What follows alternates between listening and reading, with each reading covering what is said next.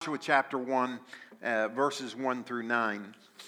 I'm not sure how long I'm going to stay stuck on this, but I'm going to stay stuck until I feel like I need to move, if that's all right with you.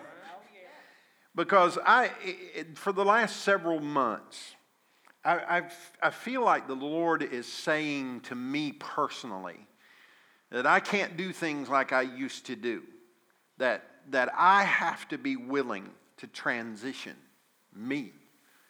I have to be willing rather than having this mentality of I can do it all to I have to train others to do what I have been doing so that I can put my time into things that are more necessary and will bring greater fruit.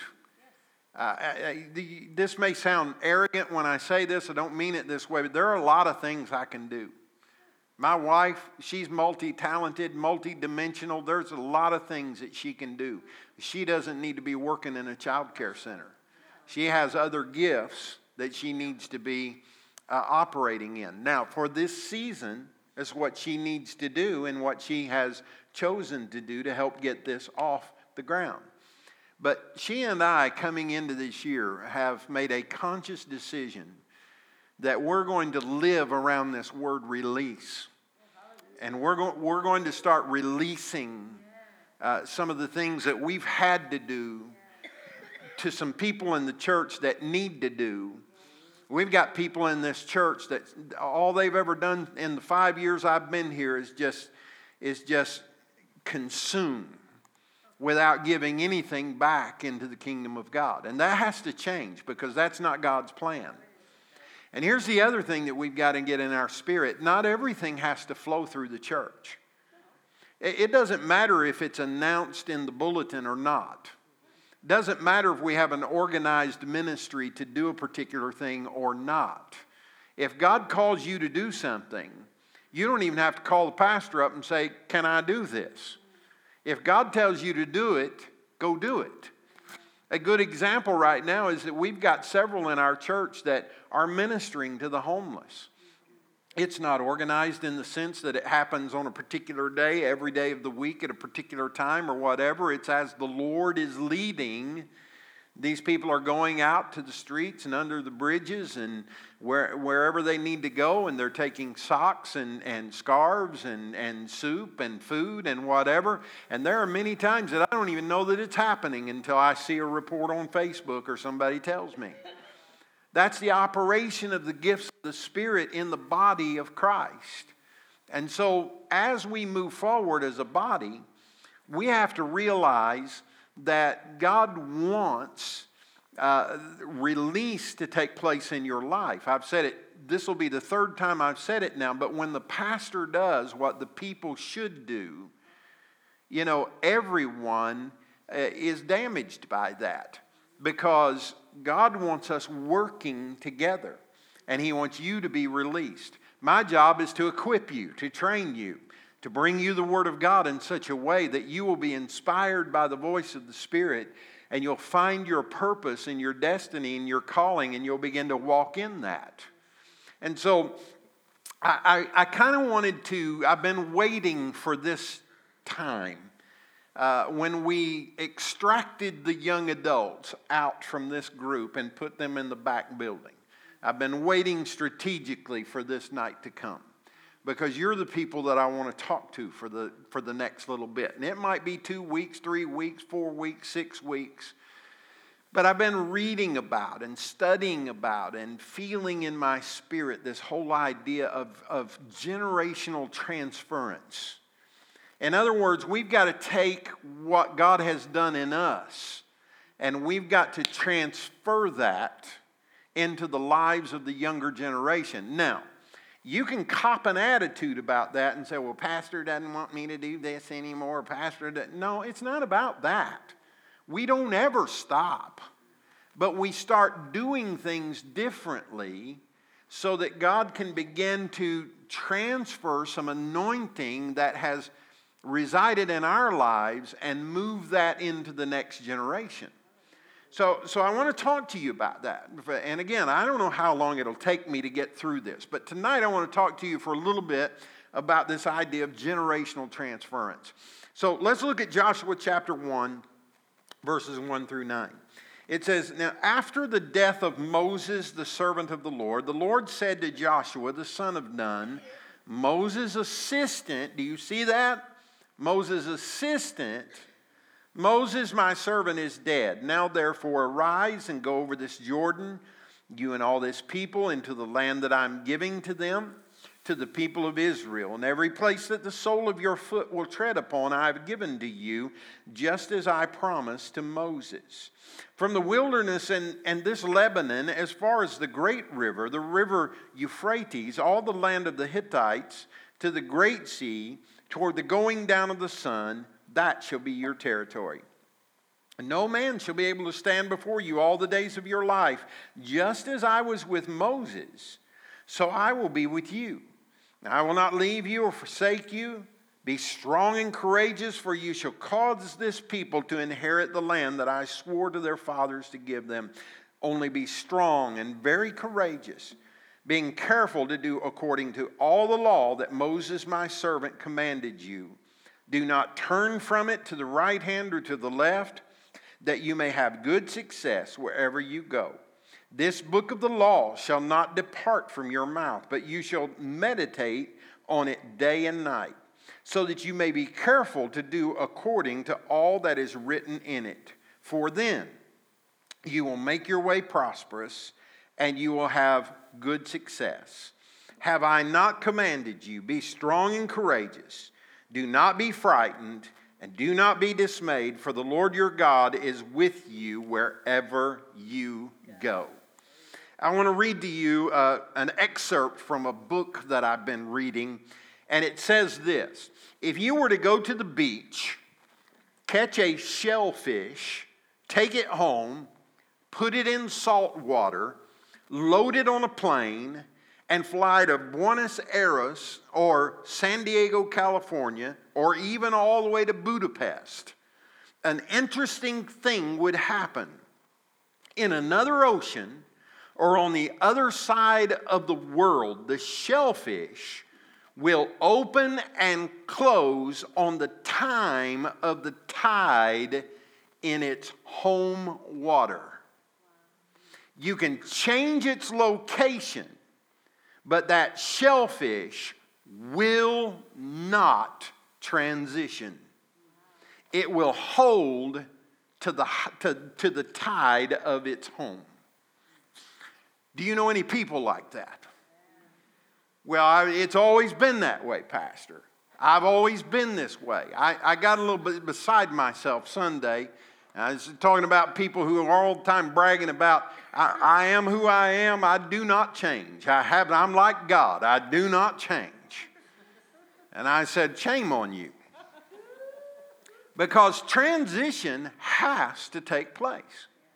If transition does not take place, then, then everything simply will fall apart. It's not God's plan for everything in this world, in this time, to operate as it did in the 1900s.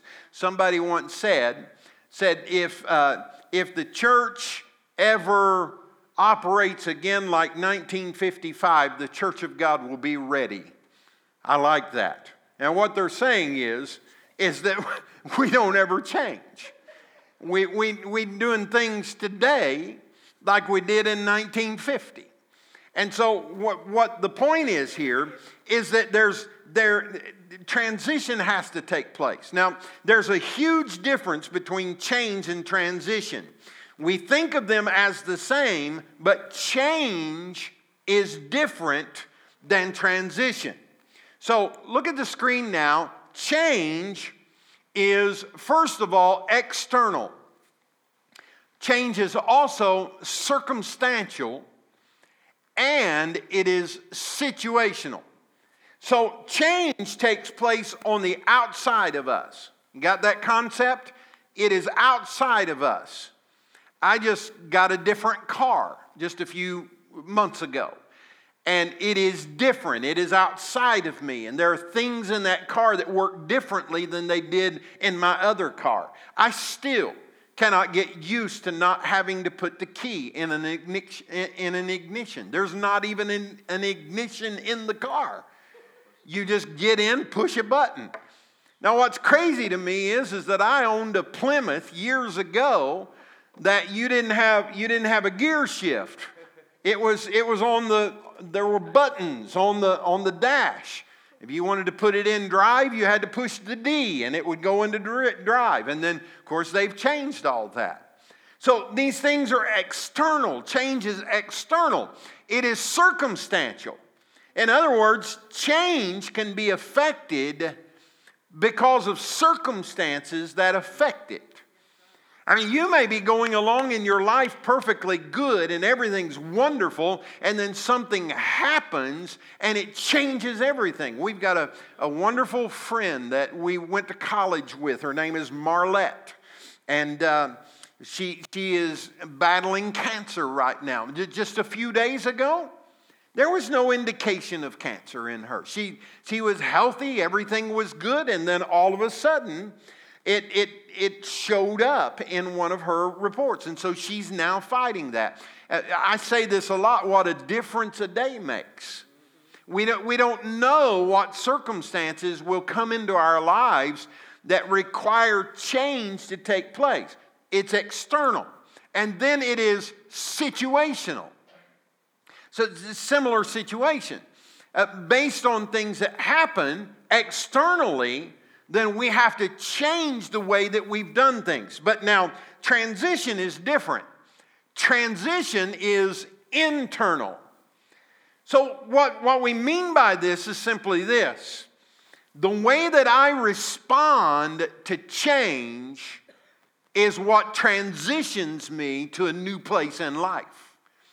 The way that I respond to the things of life and where God might be uh, taking me based on the circumstances that, that are happening, the way that I wrap my mind around it and the way that I wrap my head around it is, is going to testify as to whether or not I'm willing to transition with it. Because transition is in, in, internal. So change is external, circumstantial, and situational. Transition is internal. Now we go back to Joshua chapter 1, verses 1 through 9. There's a lot of change that's taking place here. The change that is taking place, first of all, is geographical. They're literally moving from one place on the planet to another place on the planet. How many of you like to move? Anybody? Some people do. Most people do not like to move. They like the way things are. I, I, get tickled driving around town sometimes with people who have lived in an area for a long period of time. And, and it's funny because I'm starting to be like this. I was with somebody just the other day and we were going down Outer Loop and they were talking about our city. And I said, I know you're not going to believe this, but this entire area over here was a field just a few months ago. There was nothing there. And now there's a Chick fil A, there's a Buffalo Wild Wings, there's a Five Guys, there's a Firehouse Sub, there's a, oh, I'm about to have church up here. Now, I could have got stuck in the mud and got mad about it, or I could say, you know, I like Chick fil A, or as my granddaughter would say, Chick fil A. I like it. I can, I can transition. I'm okay with it. They have a wonderful diet lemonade freeze. I mean, it's, it's just out of this world. I love it. I could just go down to Chick fil A and just stand out front and say, I hate you. I hate you for changing. I hate it. I like the field better than you. Or I can get with the program and realize that transition can take place. Geographical. Now, not only was it geographical, but it was scriptural. That there, there were things that God intended that were taking place, and, and the way that the, the, the, the law was being understood was it, they were coming into new revelation. Now, I'm not trying to suggest that the, that the scripture was being transgressed or, or changed, but they were getting a new understanding of eternal revelation. It was, it was coming to their minds. It's what's happening in you when you go to the Word and you do your devotion and you read a passage of Scripture that you've read a million times in your life, and then all of a sudden the light comes on and you say, Oh my goodness, I see that now. I never understood that before, but I see it now. And so that, that was one of the changes that was taking place. Generational. The, the older was having to pass on the blessings of God upon their life to the younger generation. Moses was dying. In fact, he was dead. Somebody had to step up. Who was it that stepped up? The scripture says it was Moses' assistant. They didn't go out and just elect somebody. They didn't go out and just find somebody. They found the man who had been mentored by Moses himself because he had learned under his tutelage. And so the generation was changing, and then the, the nation was changing. Israel itself was changing. It wasn't going to look the same ever again. How many of you know that America does not look the same as it did 25 years ago? And I've got bad news for you it ain't never going to go back. It's a, you know, you can wish for the good old days all you want. We're never going back. But the good news is, is that God doesn't want us to go back. He wants us to go forward with His revelation and the resources that we need to be successful in these end times. I never cease to be amazed that God would trust me enough to let me live in this, in this age. I mean, you think about it. God has allowed us to be here to impact this world in a time when it most needs to be impacted for His glory. And we get that privilege. And not only was it national, but of course it was spiritual. There were things happening on the spiritual level uh, that they weren't understanding. So they, so they had to deal with all this. So now, here's some things I want to share with you. Uh, just three ideas that we need to understand. So transition then means termination. Say termination. What does that mean? Well, here's what it means. In order to have a meaningful transition, there must be a termination of something. In order to start something new, something old has to die. Now, think about that. And that's where we bristle up. That's where, well, why can't we just have both? You know, there are some things that that works all right. You, you can have a nice new car and at the same time have a 1959 Chevy Impala sitting in your garage that you can get out every now and drive around and reminisce and, and, and live in that nostalgia. But if you're going to take a trip to California, you're not going to break out the 1959 Chevy you're going to get in your Honda that'll get 30 miles to the gallon and jump in it, and you're going to take off. Why?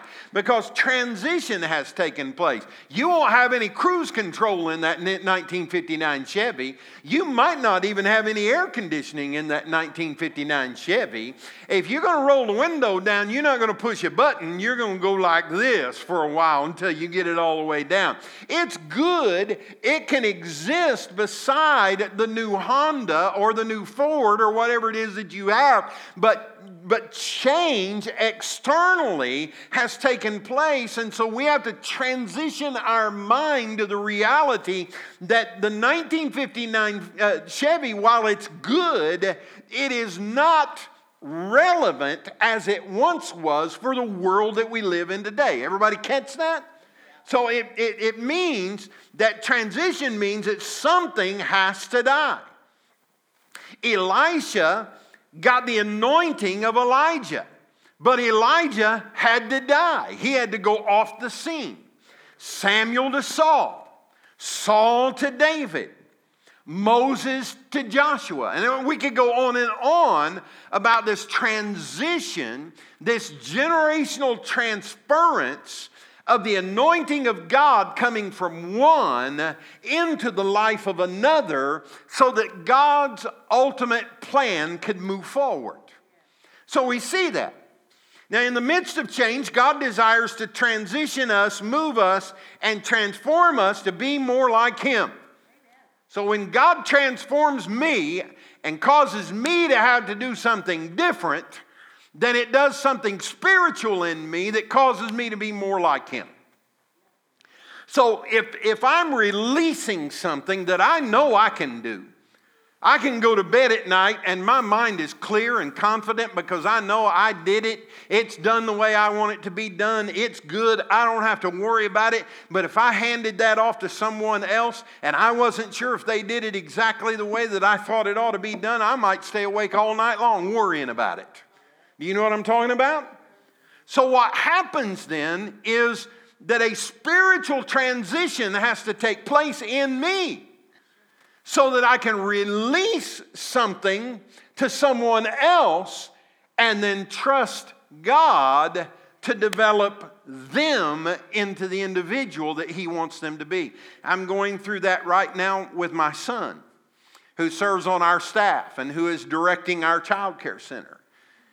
There were a few times that I wanted to jump in and I, and I, I, I wanted to do this and do that and whatever. And I was getting ready one day to go in and say, Why don't we do this, Jonathan? And the Lord stopped me dead in my tracks and said, You leave him alone. This is not about you, this is between him and me.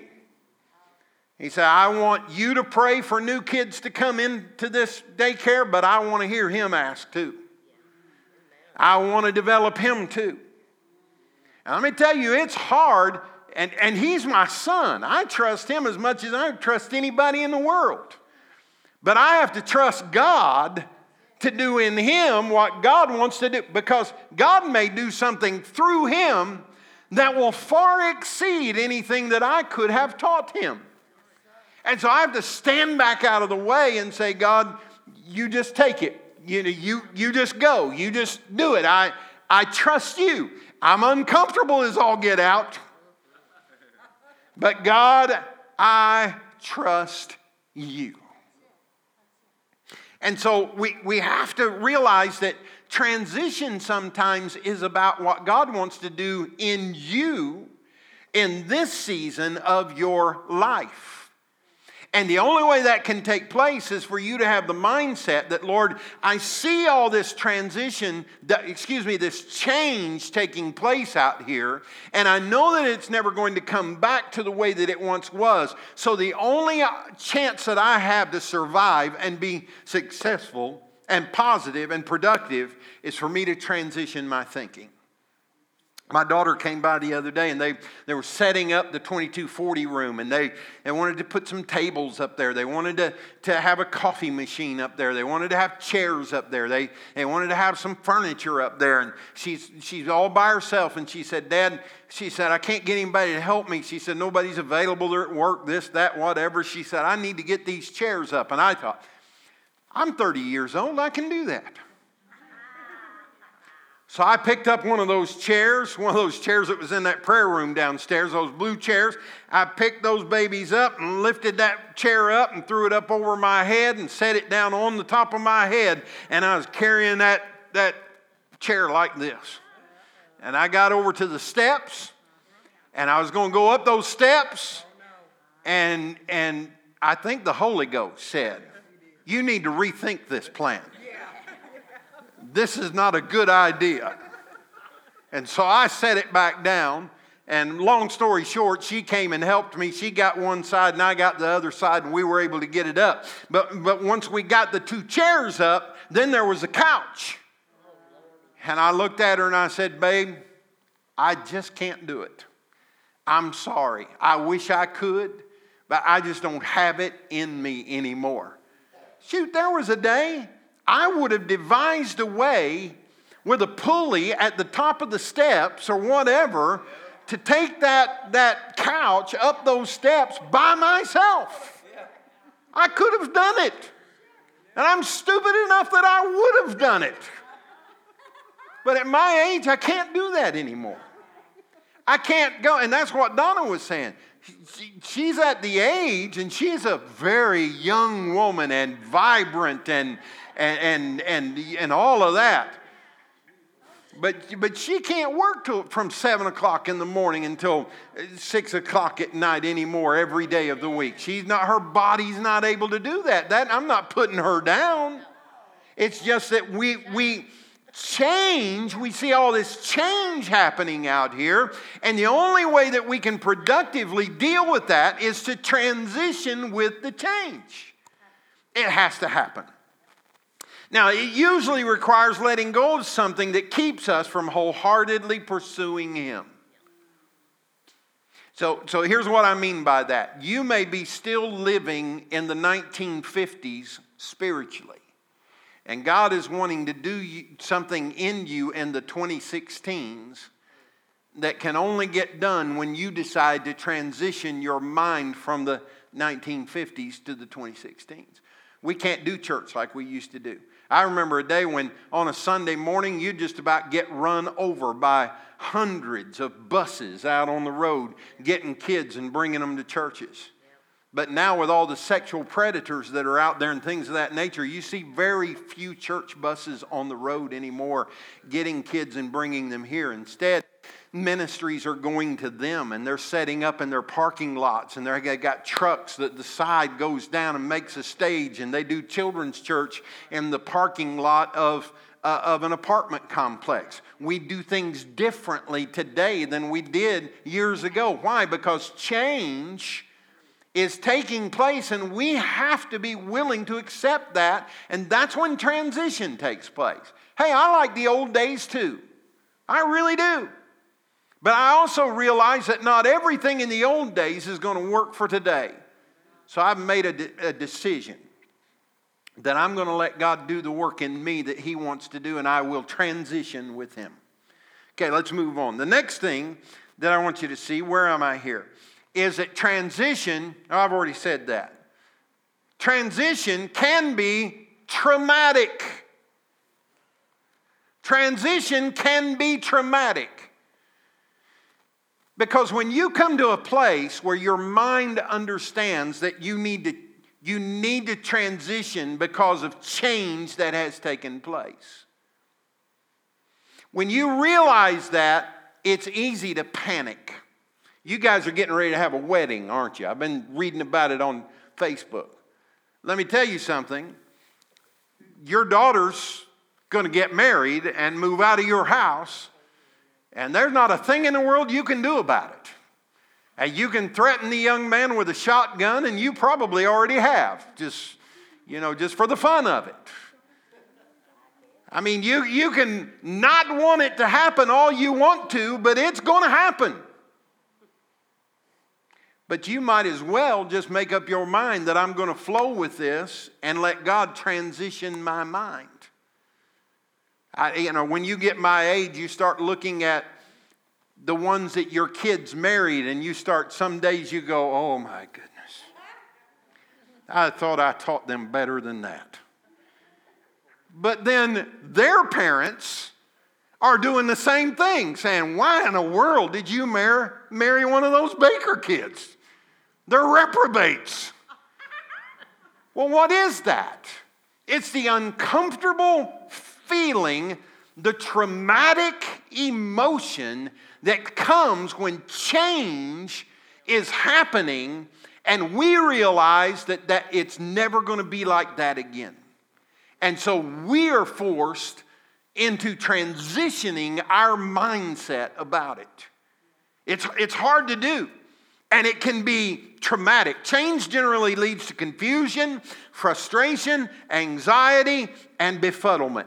Can, can you believe that there would be people who would get upset and not come to church just because you moved the start time from 10:30 to 10? Can, how many of you can believe that? But it happens. So, well, I can't come to church there anymore if you're going to change the church time. That blows my mind. You know, change happens. So let's transition our minds. So it doesn't matter if I'm worshiping the Lord at 10 o'clock or 10:30. Gee whiz, God's still God. He's still on the throne last time I checked. And We get to get to the buffet before the Baptists do. I mean, there's good in this. It can happen. Change generally leads to confusion, frustration, anxiety, and befuddlement, but the born again believer should never experience this confusion. Because we know that the Word of God is all about change and forward movement. And if God is always moving us forward, then we have to stay in a constant state of my, a mindset where transition doesn't knock us off. It doesn't, it doesn't step us back, but instead, God, wherever you're going, buddy, that's where I'm going too. I'm not concerned about the tradition of the past. I'm not concerned about the way things used to be. I'm only concerned about what you're doing in this world right now and where you're going because wherever you're going and however you're doing it, that's where I want to be. Don't let it be traumatic. The Hebrew word translated meditate in verse 8 means to growl like a lion. Think about that. Let me read it. This book of the law shall not depart from your mouth, but you shall growl like a lion on it day and night. What does that mean? Boy, when the devil comes, he's going to try to get you to disbelieve what God is saying.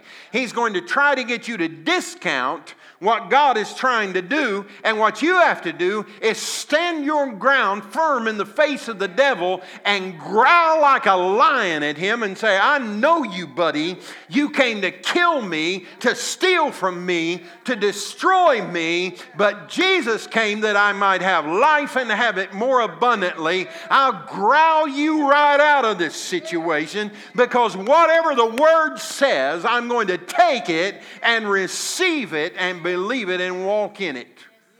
So just get on with your bad self, devil, because I, it's not going to happen. Now, now the, the, the next thing that I want you to see, where is it on my little finger pad here? I've already told you that. We'll move on. Transition requires trust. It requires trust. Now, here's what we mean by this. Let, us just bring it down to this local church. I, I look back across this congregation tonight and I see people, some of you have been here, I'm guessing now, I'm 40 years, 50 years. I, how long have you been here, Jack, in this church? 54 years? Who else has been here approximately that long? Anybody? 54? 50 years? 50 back there? 45 years? 40? Can I see your hand? Yeah. That's a long time, guys. Amen. If we could sit around with a thermos of coffee and listen to you tell the stories about Bob May coming in here and planting this church so many years ago and going into the bars in Oklahoma and getting people saved and the bus ministries and all of that, man, we'd be here for a very long time. And then it transitions and then you got pastors here like Jerry and Linda know that, that pastored this church for many, many, many years. And if you had a thermos of coffee and sit and listen to their stories, they could tell you about some of the things that took place during the time they were here. Our people in this place tonight, they can tell you and probably walk you right back to where the elephant is buried underneath the ground, wherever it is back there. The stories are great. The stories are great. You guys have something invested in this ministry. But I say this respectfully to you, you won't always be here. And so we have to we have to be willing if we love the church. We have to be willing to allow it to transition into the hands of younger generation and we have to trust them. We don't give them carte blanche we don't say you just do whatever you want to do, big boy, but we take them under our wing and we mentor them and we lead them in the direction that they need to go to continue the ministry of this church. Now, I, I want to say this at this point right now. I am so thankful. I thank God on a regular basis for the opportunity that He has given me to pastor such a lovely group of people who are open minded, I mean, I, this, this is a, and I, hesitate to say this because somebody will come grab me by the throat when church is over. But I, I, I seldom ever have anybody, especially from this generation, come to me and say, Pastor, I don't like that. I wish you wouldn't do that. You know what I hear more often than not? Pastor, let's do whatever we need to do as long as it is backed up by Scripture, not only to maintain this church, but to allow this church to move positively into the new generation. Because what I have invested my life in, I don't want to see it die. I'm not always going to be here, and I want to see it move forward. And I know that the only way that can happen is let's get some of these young people and teach them and train them up in the way that they should go. And when we do that, this church has a good future. So let me say thank you to you because I really don't have to deal with that. I really don't. I don't, I don't have to put time in my schedule so that you can come and sit in my office and say, I really hate that you do this, Pastor. I really don't like it. I'm really ticked off about it. I, I just don't have to deal with that around here because we have a group of people who realize that Moses is dead and that we have a generation of people that we are that we are able to to train and mentor so that they can now take what you have invested so much of your life and money and time and effort and blood and sweat and tears and after you're dead and gone and you join the witnesses in heaven watching us you're going to be up there saying man look at those kids go Look at them go. They're winning the world for Jesus Christ. I was a part of that at one time. Now look what God is doing in them. Transition. Transition. Let's see what's next. In Hebrews chapter 13, I'm not going to deal with this tonight, but in Hebrews chapter 13, Paul encourages the body of Christ to make necessary sacrifices to please the Lord. Some of the things he talks about is to love the brethren to show hospitality to those who are around you, to do ministry on their behalf, to honor your marriage. Why is it important for you to honor your marriage? Because younger generations are watching you. And when you testify being married for 40 years, 50 years, 60 years, it gives them the strength and the encouragement to say, hey, if they can do it, I can do it too. Those are important things. Check your character. Well, we've heard that a lot around here, haven't we? And be content. And now let's close with Joshua verse 9. It says, Have I not commanded you, be strong and courageous? Do not be frightened, do not be dismayed, for the Lord your God is with you wherever you go. Listen, it's going to be okay. Number one, I believe the Lord's coming back soon. I really do. There's going to be, I really believe that it won't be too much longer that we won't even care about this building because the Lord will have come and we're going to spend eternity with Him. But if He doesn't come, we're in good hands because of people like you who are willing to say, I see the change. I'm smart enough to see the change. And I'm also spiritually wise enough to realize that I need to let God effect the transition in my mind so that this change can take place in a positive way. Now, I want to close with this, with this statement. I'm not trying to force anybody out. I'm not trying to, I'm not going to announce something new that's going to blow your socks off next week. Trust me, I'm just saying to you that just like at a certain age you start doing wills and you start putting uh, medical instructions together. You start thinking about, I need to pay off my mortgage, I need to pay off my car, I need to get rid of all my debt because retirement's coming. And then after retirement, you know, uh, fixed income and all that. You do all of that planning likewise as a church. If we're going to be wise, we have to look around and say that there's a day coming, if the Lord tarries, when there are people who are in this room tonight that may not be here. And we have to make preparation now to make sure that this church is on solid ground when that day comes. Father, thank you uh, for for, for what you're doing in my own mind, Lord, and in my own thinking.